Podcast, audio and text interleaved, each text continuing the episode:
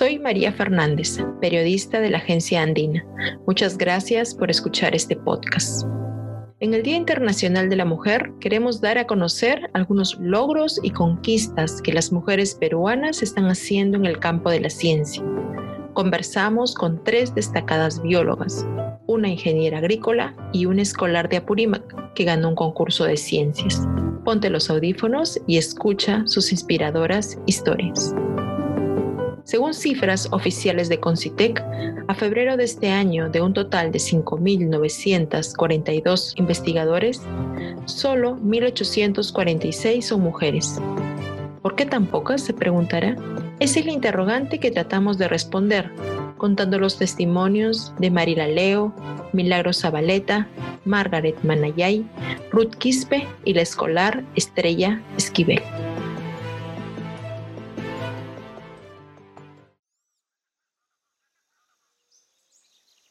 Mariela Leo, una ranandina, lleva su nombre.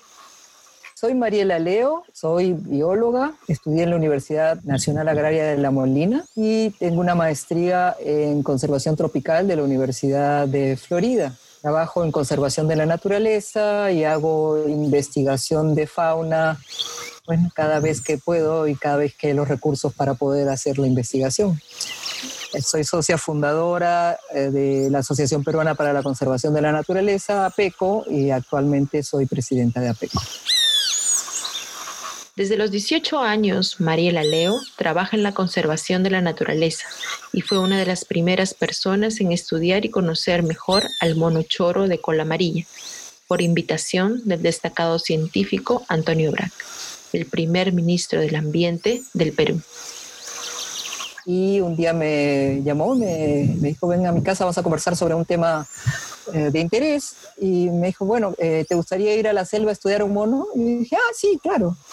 Contactó con un investigador norteamericano que venía a estudiar el oso de anteojos y con otro eh, joven estudiante de biología, como era yo, de Cayetano Heredia, y nos fuimos todos juntitos, primero para entrenarnos en el campo, a buscar el oso de anteojos, y luego fuimos a buscar al mono chorro de cola amarilla, ¿no? Y el año 1978 comencé a estudiar mono chorro de cola amarilla en Amazonas y San Martín, ¿no? estudios que eh, prolongué por varios años, como se dice, entrando y saliendo porque dependes de conseguir, la, eh, de conseguir los fondos necesarios, ¿no? O sea, no es...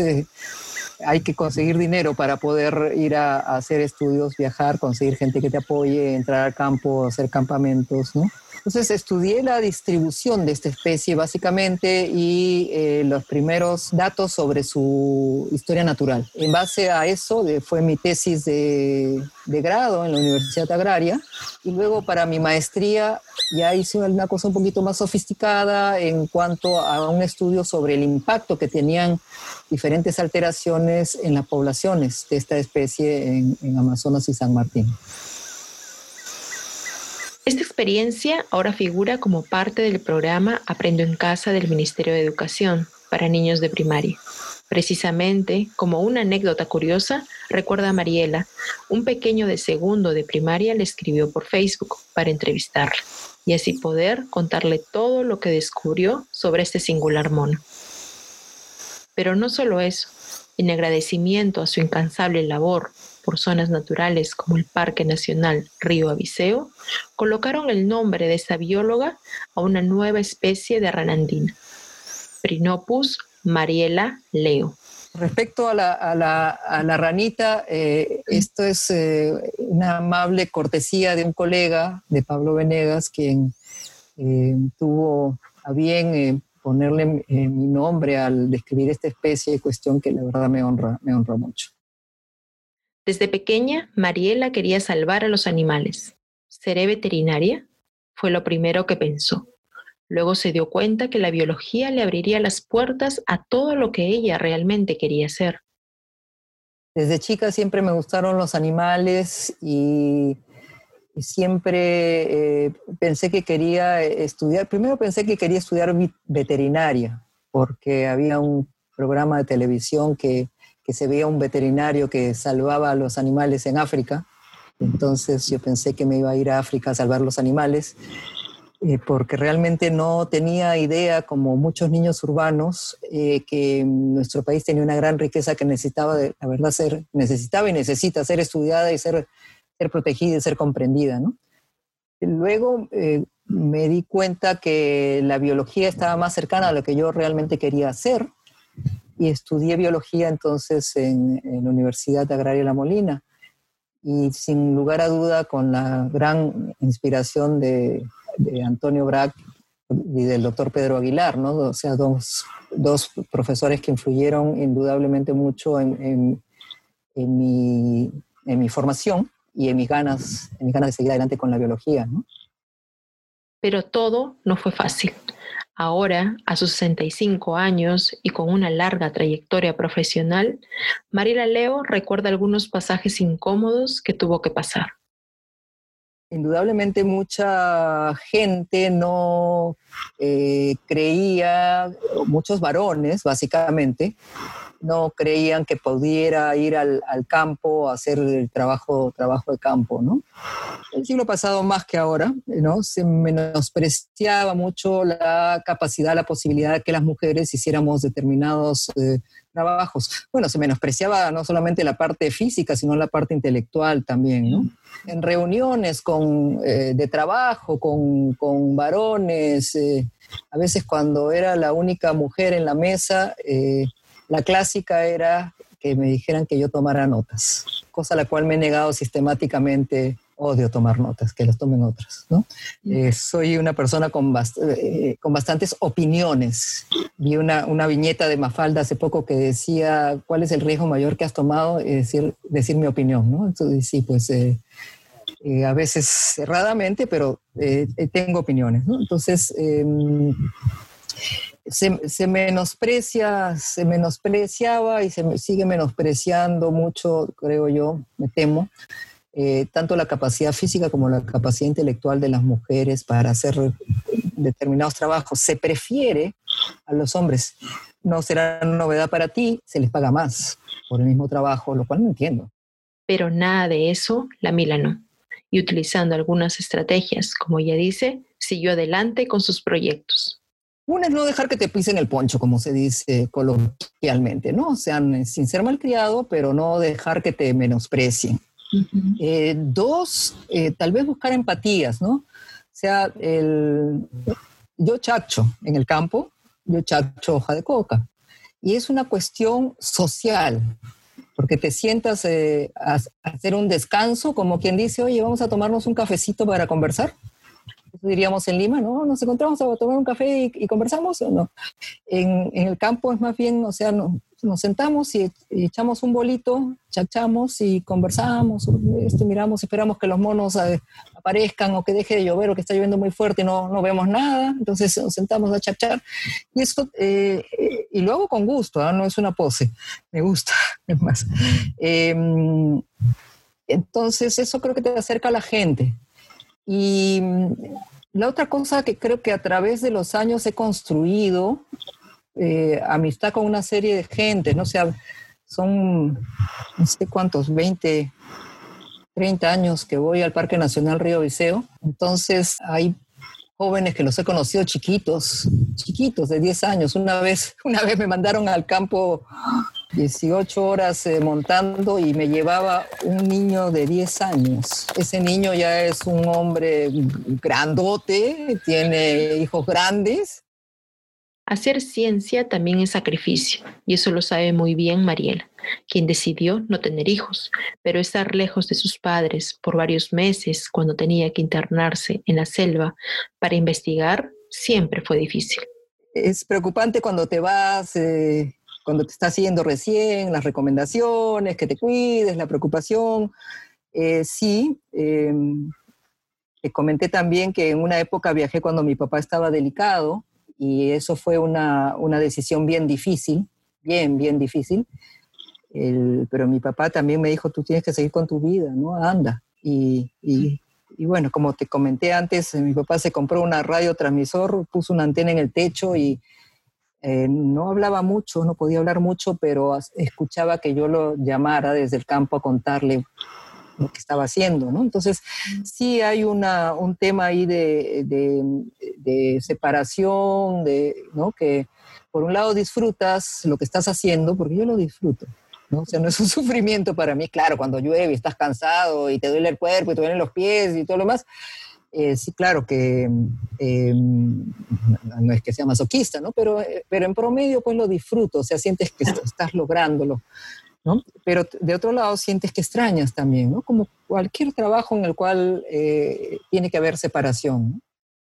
Adversidades, sacrificios y muchos retos tuvo Mariela a lo largo de su vida. Si bien ahora no puede ir al campo por la pandemia, su tiempo en casa lo aprovecha estudiando nuevas tecnologías para explorar la naturaleza.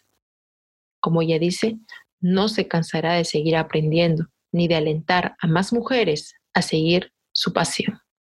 Primero que nada, que tenemos que valorarnos nosotras mismas, o sea, somos personas valiosas cada una de nosotros y no debemos dejar que nadie, nadie diga que no lo somos. Eh, debemos esforzarnos, debemos trabajar mucho y eh, no dejar que a veces estas ideas antiguas que están tratando de volver, de relegar la mujer. Yo respeto mucho a las mujeres eh, en la casa, a las amas de casa, con la pandemia más ahora que soy casi ama de casa, es terrible, ¿no? Las respeto mucho, las valoro mucho. Y si quieres ser ama de casa, me parece súper. Pero si quieres ser ama de casa y profesional, me parece súper, es un reto, es un reto grande. Si solamente quieres ser profesional y no quieres ser ama de casa, también. O sea, uno tiene que escoger su camino, ser firme en, su camino y las mujeres, las mujeres somos las que vamos a poder eh, hacer que este mundo cambie.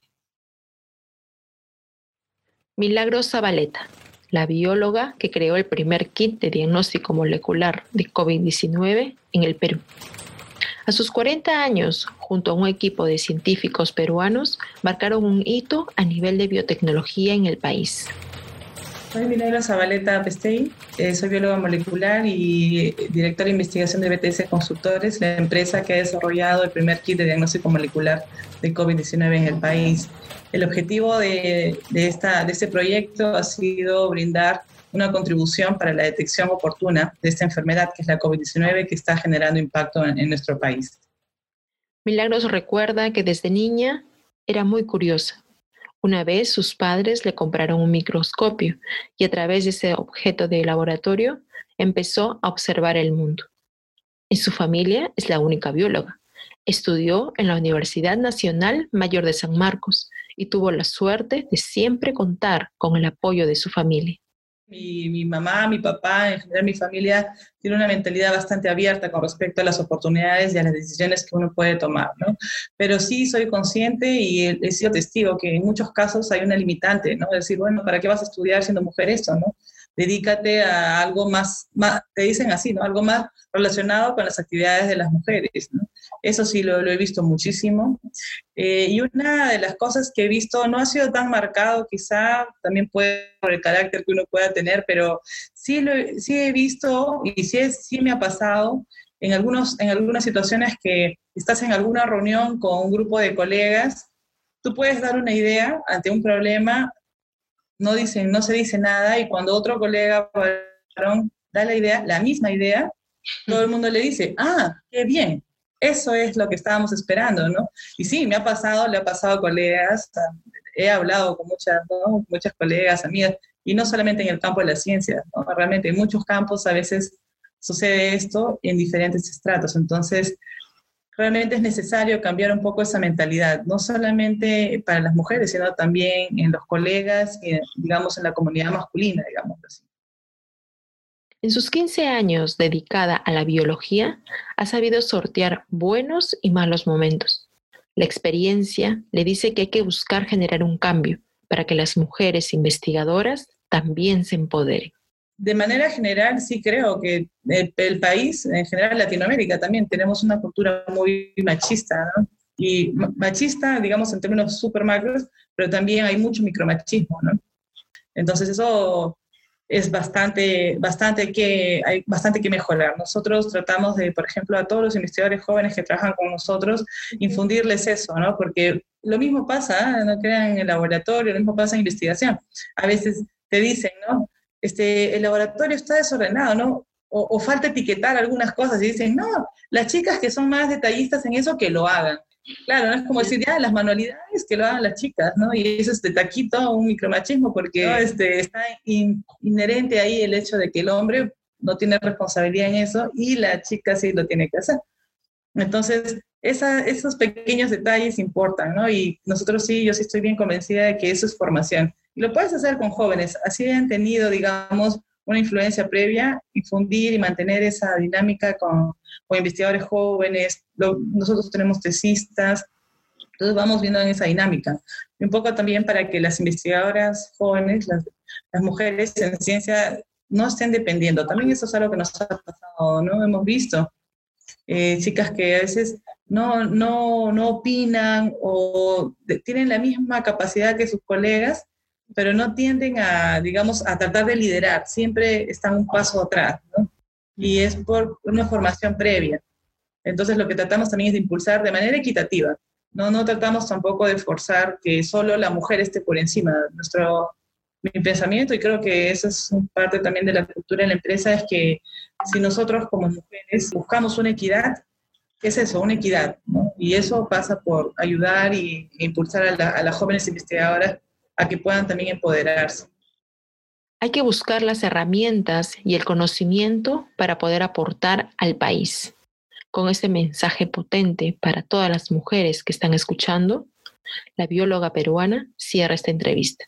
Una larga reunión de trabajo le espera. Definitivamente todos podemos eh, resolver problemas, todos podemos realmente superarnos. Eh, sabemos que durante muchos años la mujer ha estado sesgada, ha estado limitada a muchas cosas, pero depende de uno. Hay que buscar las herramientas, hay que buscar conocimiento, hay que buscar esa independencia para poder aportar, no solamente para, recibir un, digamos, un beneficio personal, sino también para el beneficio de la sociedad si esto uno lo ve como un conjunto, realmente uno puede obtener muy buenas soluciones y algo muy importante que me gustaría eh, decir a todas las niñas, a las mujeres, es que uno no hace bien las cosas solamente por ser mujer, uno lo hace bien porque uno está preparado para eso. Y eso uno lo logra con conocimiento, con trabajo arduo, y mostrando eso, uno logra los objetivos que uno se plantea. Margaret Manayay Waman la ingeniera agrícola que investiga hongos cargando a su bebé en la espalda. Con voz apresurada responde el teléfono Margaret. Ella se encuentra en el departamento de Lambayeque. Tiene una reunión de trabajo y un bebé que atender, pero se da tiempo para todo, o al menos trata de hacerlo. A sus 28 años, ella es cofundadora de Simbiosis, un emprendimiento familiar que nació en el 2010 de empoderar económicamente a la mujer andina a través del aprovechamiento de los hongos que crecen asociados a los bosques de pinos. Eh, nuestro proyecto comenzó en el, en el departamento de Lambayeque, en la provincia de Sarañafe, en el distrito de Incahuasi y en el caserío de Piedra Parada, el cual comenzamos a trabajar primeramente con una mujer, la cual se llama la señora Margarita, en pues esto comenzó hace más de 10 años. Lo fundó el ingeniero César, el ingeniero Cruz César Guamán, de la cual ya me he ido sumando. Em, es un trabajo de muchos años en la cual se ha investigado el valor del hongo, cómo se debe aprovechar el hongo, cómo se comercializa el hongo y se le han permitido brindar a la comunidad, se le ha podido brindar los conocimientos adecuados para un correcto aprovechamiento. Margaret ingresó muy joven a la Universidad Nacional Pedro Ruiz Gallo Haberse criado en el campo rodeada por la naturaleza la llevó a escoger la carrera de ingeniería agrícola, aunque hubiera preferido forestal. Yo ingresé a los 17 años. En mi facultad solamente habían como cinco mujeres y pues a mí no se me hizo muy difícil porque yo venía de una de, de una comunidad de la sierra donde nosotros eh, pues nos encanta caminar, nos encanta ir a la chacra, nos encanta ir a, cosechar y no se me hizo tan difícil. Al contrario, eh, fue muy satisfactorio estudiar ingeniería agrícola, pero eh, creo que mm, si hubiese tenido la oportunidad de estudiar ingeniería forestal, pues lo hubiese hecho, sino que en el departamento de Lambayeque no hay todavía la carrera de ingeniería, de ingeniería forestal. Pero pues como que me alineé por ahí y, y pude terminar la carrera y pude este, hacer mi tesis y, mm, y, enfocarme en, el, en este proyecto, en este emprendimiento tan bonito que es el aprovechamiento de los hongos. En la actualidad, Simbiosis genera ingresos económicos a más de 300 familias de diferentes regiones del país y exporta indirectamente a Brasil, Alemania y Francia. Con ayuda de la tecnología buscan seguir mejorando su producción. Simbiosis este, desarrolló una tecnología propia que es el eh, sistema de secado solar SIM 3, modelo SIM 3.0, el cual es una nave con todos los em, con todas las cualidades, los parámetros para que se pueda sacar esa seta de una buena calidad. Gracias a una pasantía financiada por el Ministerio de Agricultura, Margaret viajó en febrero del 2020 a España para especializarse en el estudio de los hongos.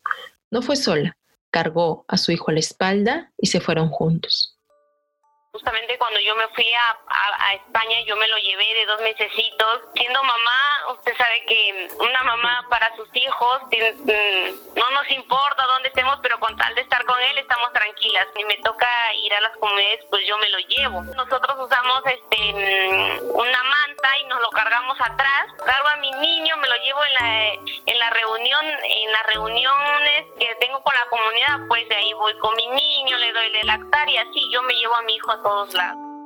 Lo, lo más bonito para mí es que puedo disfrutarlo con él, cada experiencia, cada logro, cada éxito, cada llanto, cada preocupación, él va a estar ahí y él me va a dar esa tranquilidad. Ser mamá no es fácil, no, hay a veces que donde dices, pucha, ya no puedo, ya no, pero después das ese, ese, mm, eh, después vuelves a, estar en tus cinco sentidos y dices, no, tengo que sacar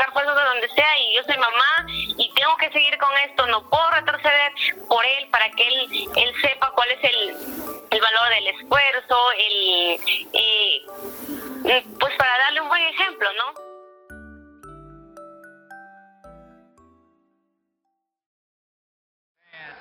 Nine, eight, seven, six, five, four, Ruth Quispe Pilco planeaba lanzar una misión a la Luna y terminó siendo exploradora de National Geographic. Antes que la pandemia cambie nuestras vidas, la bióloga Ruth Quispe planeaba enviar una misión a la Luna. Su proyecto se llama Quillalap. Mi nombre es Ruth Stephanie Quispe Pilco, tengo 28 años, soy bióloga trabajando en el proyecto Quillalap y en exploraciones andinas. Junto a tres científicos peruanos, Rómulo Cruz, Marco Capcha y Sofía Rodríguez emprendieron hace dos años Quillalap. La meta era llevar un mini laboratorio a la Luna. Era la primera vez que sucedía eso en el país. Ruth nos cuenta de qué trata. El proyecto Lab consiste en estudiar cianobacterias altoandinas en condiciones lunares. Quiere decir en condiciones físico-químicas similares al de la Luna, como por ejemplo la temperatura, la radiación ultravioleta, la desecación y, o hidratación del ambiente, ¿no? Humedad relativa. Estas condiciones podrían afectar o no microorganismos extremófilos de la Tierra. Es la pregunta que nos queríamos resolver. Para ello utilizamos modelos biológicos que se encuentran en lugares extremos y los lugares extremos del Perú son las montañas que están en nuestra cordillera de los Andes, en nuestra quiriósfera. Entonces utilizamos cianobacterias altoandinas que pertenecen a las macrocolonias conocidas como Cushuro. El gran sueño de Ruth y su equipo científico era el lanzamiento de Quillalap, pero por la pandemia y otros temas no pudo ser posible. Lamentablemente por cuestiones tanto de la pandemia como contratos, contratos entre la institución del Perú que nos representa con CITEC.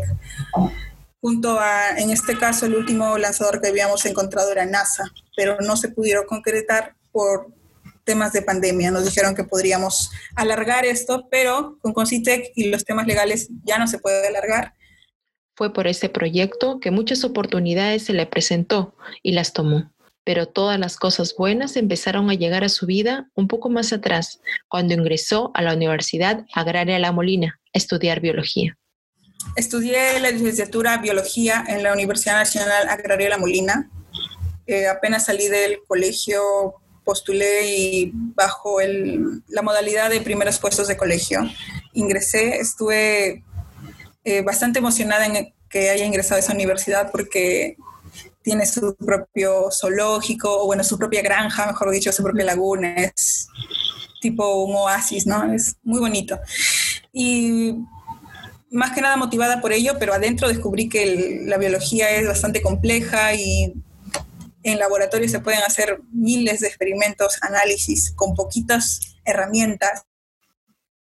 Y luego estuve trabajando en una empresa de biofertilizantes, haciendo biofertilizantes orgánicos y luego llega a mí la oportunidad de hacer el proyecto Kielab, de irme a la India a capacitarme por una semana junto a esta agencia india y conocer un poco ¿no? sobre cómo llevar experimentos al espacio. Y en esa oportunidad decido yo, iniciando el proyecto Kielab, hacer mi maestría de biología molecular en la Universidad de San Marcos. Y bueno, ahí me especialicé en ese tema, se abrieron muchas puertas. Pude ir a la Universidad de Colorado, pude ser exploradora National Geographic, a la Universidad de Chile, en fin, eh, creo que ha sido una de las decisiones difíciles, pero importantes y feliz yo de haberlas tomado. Saber aprovechar las oportunidades fue vital para Ruth, como ella lo describe. Cada oportunidad es como una puerta y tiene llaves. Una llave puede ser que sepas inglés, otra llave puede ser que no solamente sepas biología, sino algo más, un poco de química, un poco de geología. O también puede ser otra llave que tu valentía, tu capacidad de poder comunicarte, comunicar tu ciencia, tus ideas con otros investigadores a los que les interese y no quedarnos ahí en silencio, no esperando las oportunidades, sino ir tocando, ¿sabes? Con mi inglés, con mi capacidad de hablar, con, con mi experiencia que he tenido en el pregrado, poca, pero quizás alguien lo necesite, y bueno, hacer así contactos, ¿no? Creo que así es que he podido tener oportunidades. Llegar a ser exploradora de National Geographic fue un sueño que tenía desde niña.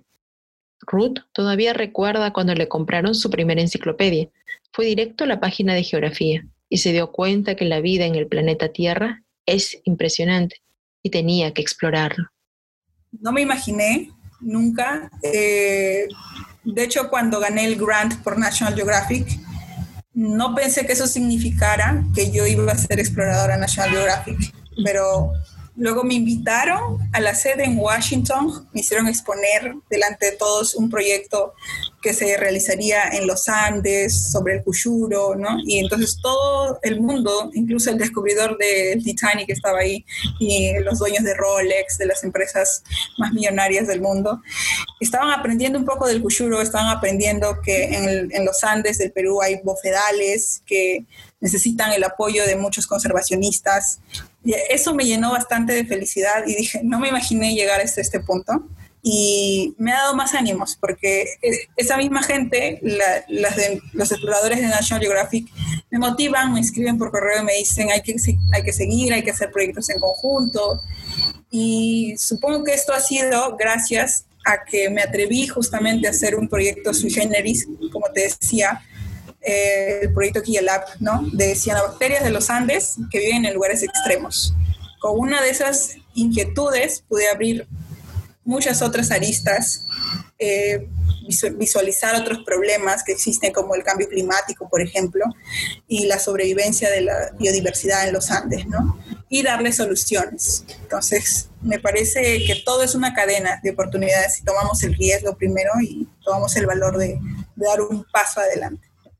El 12 de marzo, Ruth cumplirá 29 años, cuatro días después del Día de la Mujer. Y entre risas dice que es el mes más bonito y envía este mensaje para las peruanas. al inicio de nuestra carrera, en los, los, primeros años de la universidad, creo que es importante abrir muchas puertas porque todavía no vamos a saber qué cosa o cuál es el camino que vamos a tomar después. Entonces, mientras más puertas, mientras más oportunidades tengamos, mejor. Entonces, es importante saber quechua para ayudar a nuestro país, inglés para abrirnos puertas en el extranjero, aparte de saber nuestra propia área, eh, también hay que saber un poco otras áreas, porque este mundo es muy interdisciplinario, mientras sepamos más, mejor, ¿no? Ahora, eh, creo que al punto en el que he llegado yo, 29 años, casi 30, eh, ya es un punto crucial para ponerse a pensar qué, a qué te vas a dedicar como científico, si es a la docencia, si es abrir un centro de investigación, si es trabajar en la industria.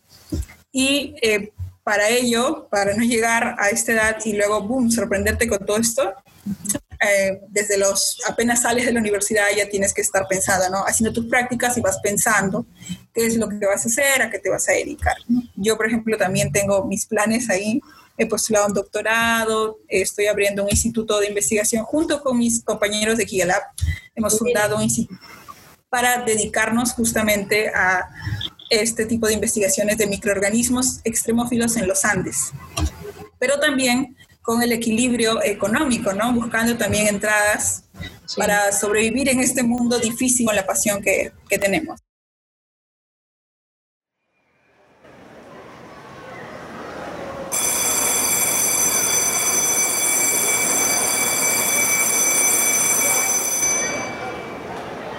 Estrella Esquivel Romero, la escolar de Apurímac que creó un termómetro oxímetro. Mi nombre es Estrella Esquivel Romero, eh, tengo 14 años, soy estudiante del Colegio de Alto Rendimiento de la región de Apurímac y actualmente curso el grado de cuarto grado. De Lima viajamos gracias a la tecnología del Zoom al departamento de Apurímac, provincia de Chalhuanca. Allí vive Estrella Esquivel Romero. Ella fue ganadora del concurso de la Feria Escolar de Ciencia y Tecnología Eureka 2020. ¿Pero qué fue lo que creó? Ella nos lo cuenta. Mi proyecto es titulado Implementación del sistema USTEC para la detección del COVID-19 mediante la medición de saturación de oxígeno en la sangre, temperatura corporal y envía una base de datos en el distrito de Chalhuanca. Yo creé este prototipo con la finalidad de obviamente disminuir los posibles contagios por el COVID-19 a través de este prototipo. Este prototipo es un termómetro oxímetro que envía todos los datos registrados por estos a una base de datos en tiempo real a través de la información que tengo de los síntomas, de los posibles síntomas del COVID-19, que es la saturación de oxígeno, baja, es decir, menor al 90%, la temperatura mayor a 37 grados centígrados y también el cansancio, pues yo creé este prototipo. Obviamente no se puede medir el cansancio, pero en la saturación de oxígeno y la temperatura sí se pueden medir. Por teléfono, la madre de Estrella nos cuenta que desde muy pequeña participaba en concursos de ciencia. Uno de sus primeros proyectos buscaba reducir la anemia y ahora en plena pandemia, desde casa y solo por videollamada, con su docente Pablo Ataucusi Romero, creó un oxímetro termómetro, el cual obtuvo el segundo puesto en la categoría de alternativa de solución tecnológica.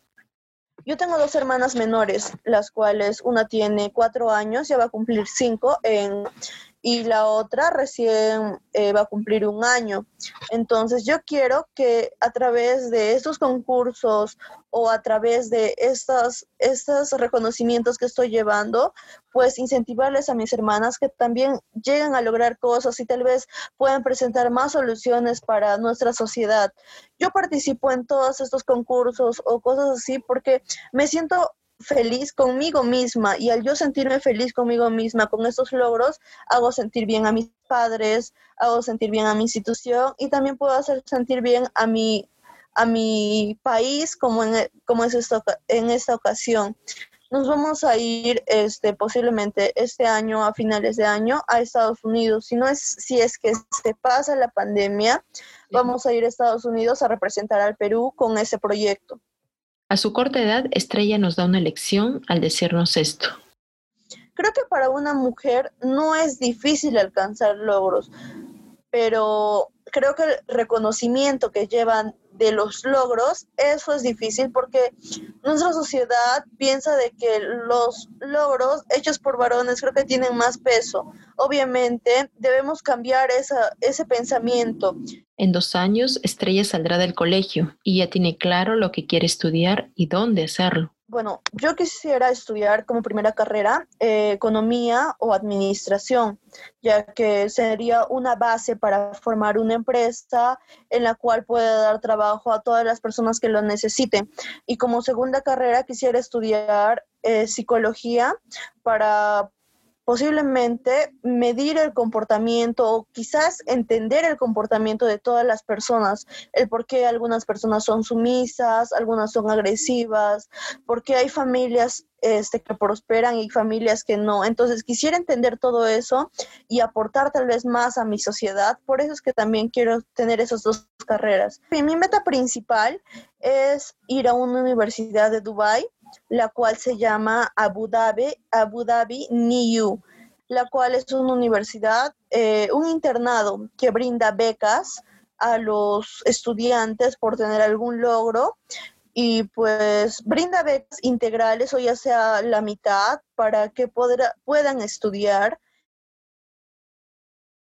Con el mensaje de este escolar cerramos este podcast de mujeres peruanas que hacen ciencia que sus historias sirvan de inspiración para quienes nos están escuchando. Aún queda mucho por hacer, pero lo lograremos si trabajamos muy duro, aprovechamos las oportunidades y no nos rendimos. Todo sueño, todo, toda meta que tengamos, por más que sea diferente a los demás, creo que podríamos cumplirlo y podemos hacerlo, porque cada persona tiene capacidades diferentes. Si tú crees que eres capaz de hacer algo, lo puedes lograr. Este episodio de Nina Podcast fue editado por Renato Silva. Guión, entrevistas y locución de María Fernández. ¿Quieres escuchar otras de nuestras historias? Búscanos en Spotify como Antina Podcast. Muchas gracias por escucharnos.